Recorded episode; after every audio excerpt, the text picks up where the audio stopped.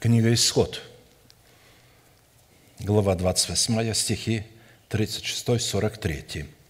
«И сделай полированную дощечку из чистого золота, и вырежь на ней, как вырезывают на печати, святыня Господня, и прикрепи ее шнуром голубого цвета к кидару так, чтобы она была на передней стороне кидара, и будет она на челе Аароновом, и понесет на себе Аарон недостатки приношений, посвящаемых от сынов Израилевых и всех даров ими приносимых, и будет она непрестанно на челе его для благоволения Господня к ним».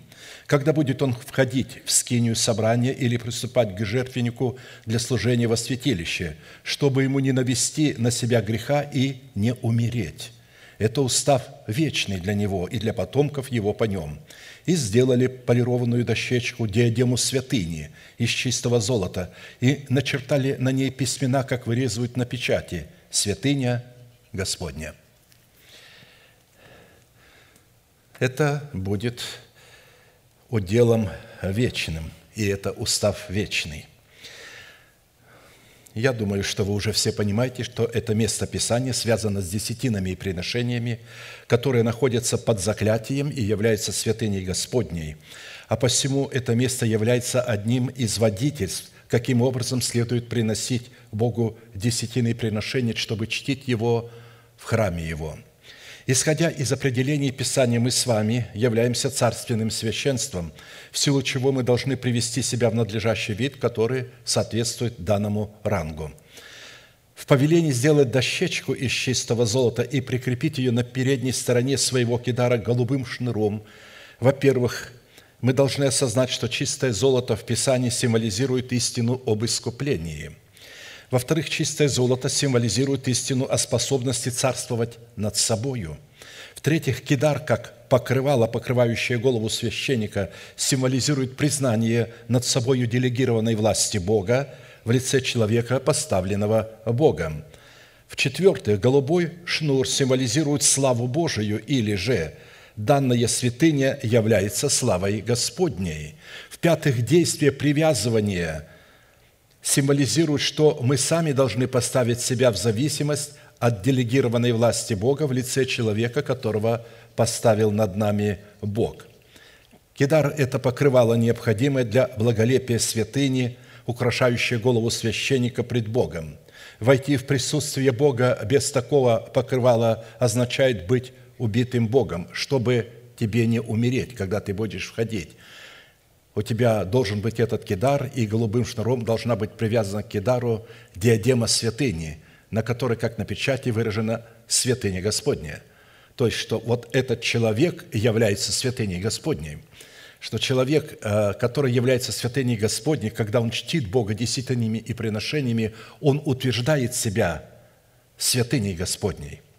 Слово «искупленный» означает «святой», «возвращенный назад», «выкупленный из плена», «принадлежащий Богу», «святыня Господня», «наследующий с Богом один удел». Отдавая десятины приношения в установленном Богом порядке, мы, во-первых, утверждаем себя святыней Господней в искуплении Божием. Во-вторых, мы чтим Господа и признаем над собой Его власть.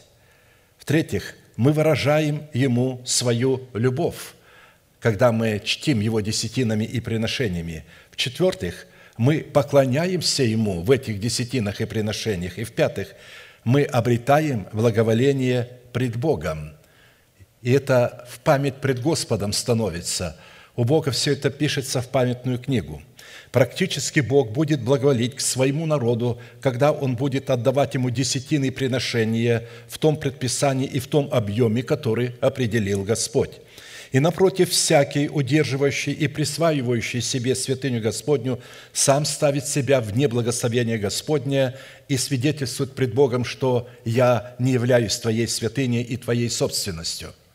Это страшно, но это так. Всякий человек, который отрицает десятину Господню как устав, как заповедь, которая лежит в основании всех заповедей Господних.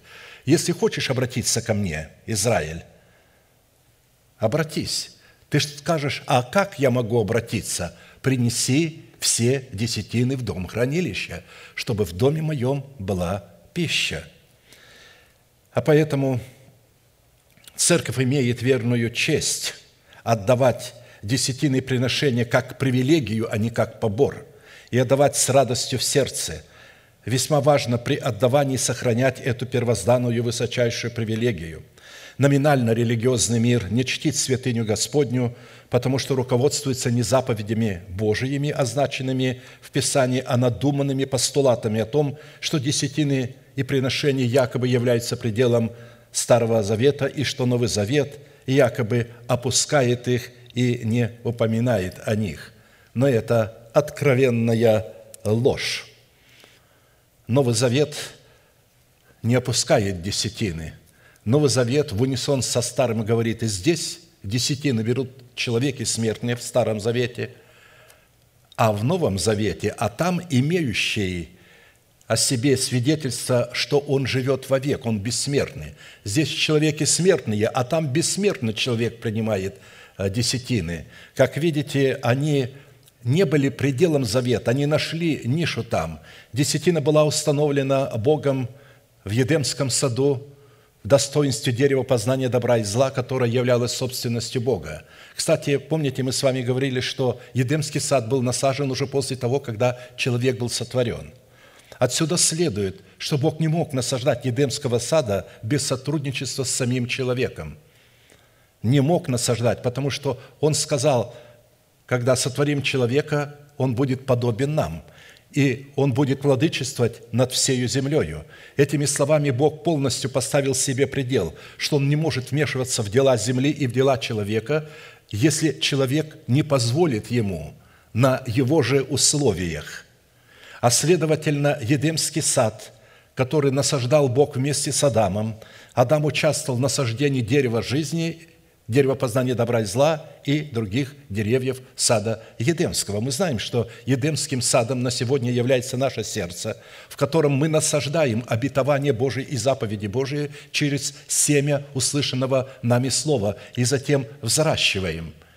И когда он взрастил этот, он сказал: несмотря на то, что ты участвовал в этом вместе со мной, я помогал тебе, я был твоим помощником, ты занимал главную роль, ты делал решение, а я помогал тебе. Тем не менее, вот это дерево, моя святыня, его не трогай. От всякого дерева в саду ты можешь есть, а от дерева познания добра и зла не вкушай, ибо в день, в который ты вкусишь, смертью умрешь. Поэтому нельзя называть это дерево деревом дьявола, как называют некоторые, деревом смерти. Это святыня Господня. А святыня что делает?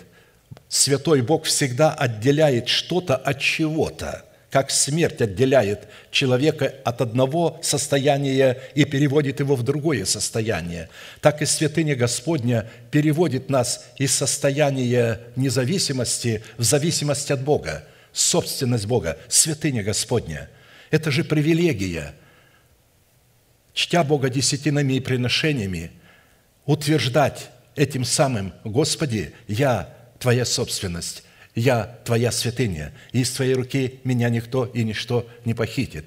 И Бог обязался, что те люди, которые будут это делать, что Он сохранит их и поднимет их над теми людьми, которые насмехались над ними, и которые говорили: вот мы не чтим, ну и что от этого, посмотрите, мы живем, преуспеваем, Бог нас материально благословляет, а вы посмотрите, в каком положении. Но Бог говорит, у Него пишется памятная книга о боящихся Бога, и однажды Он отличит их и покажет разницу между служащими Бога и между неслужащими Бога.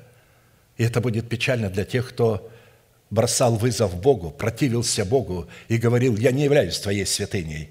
Мы будем давать сколько мы хотим, когда мы хотим и куда мы хотим. Но Бог сказал, любое приношение должно облекаться в формат десятины, формат святыни. Если вы даете мне, вы не можете говорить, сколько хочу. Когда вы даете мне, вы же даете мою собственность, значит, это святыня. А следовательно, любые приношения должны облекаться в формат святыни. Мы сейчас с вами будем чтить Господа десятинами и приношениями. Встанем, пожалуйста, и будем петь песню.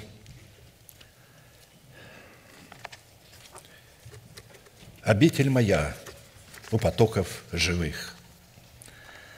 И поя и воспевая в сердцах наших Господу, будем помнить, что мы этим самым утверждаем себя святыней Господней выражаем свою любовь к Богу и признаем над собой Его неоспоримую власть.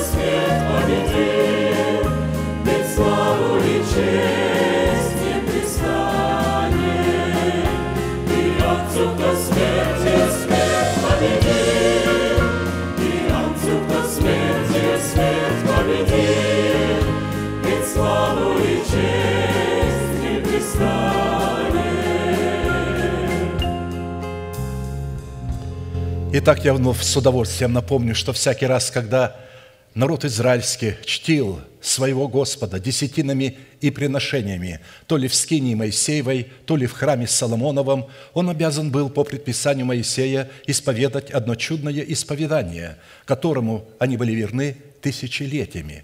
Мы с вами, будучи тем же Израилем, привитые к тому же корню, питаясь соком той же маслины, сделаем то же самое. Протяните вашу правую руку на ваше приношение пред Богом и молитесь вместе со мной. Небесный Отец, во имя Иисуса Христа я отделил десятины от дома моего и принес в Твой дом, чтобы в доме Твоем была пища. Я не отдаю в нечистоте, я не отдаю в печали, и я не отдаю для мертвого. Я радуюсь, что имею привилегию выражать мою любовь и признавать Твою власть. И ныне, согласно Твоего слова, я молю Тебя прямо сейчас, да откроются Твои небесные окна, и да придет благословение Твое до избытка на Твой искупленный народ. Во имя Иисуса Христа. Аминь. Аминь. Да благословит вас Господь. Можете садиться.